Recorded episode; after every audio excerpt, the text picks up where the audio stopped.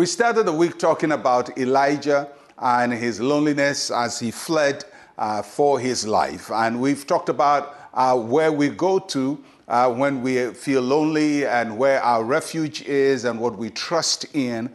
And so we end with the words of the Lord Jesus Christ in Matthew chapter 6, verse 28 uh, and 29. Why do you worry about clothing? Consider the lilies of the field, how they grow.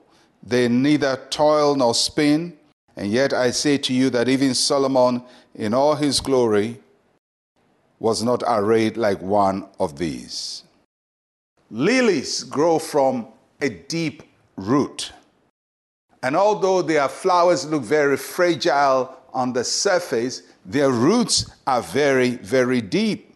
And it is from the roots that they bring forth their flower. And lilies have a way of surviving even when it is dry on top of the soil because their roots are able to find water and rich nutrients down. And Jesus talks about the lilies of the field and he recommends the lilies of the field to us. That means that yes, where our roots, our roots are deep in him, our roots are deep in the Lord, the Lord will nourish us and he will cause us to flourish even in the desert.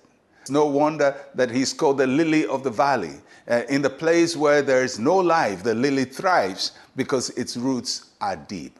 When we trust in the Lord, we stop from toiling, and in faith, He supplies all our need and He sustains us.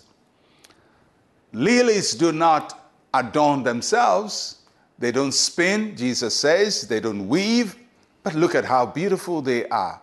And then he asks the question, you, Don't you think the God you serve can do better with you than the lilies? Of course he can, and he will. So when life hits us so badly, when we are buffeted, when we feel lonely, when we feel, oh, everything is going against us, oh, the world has become very hard and, and cost of living is hard, just take a pause, relax, and get your roots deep in the Lord and trust Him. Because if you trust Him and you hold on to Him, you don't need to toil for Him to provide for you. He's able to provide for you because of the nourishment that is in Him that comes because you are planted in Him. So today, the Lord is assuring all of us that if He can clothe the flowers, if He can make them beautiful, He can make our lives beautiful too.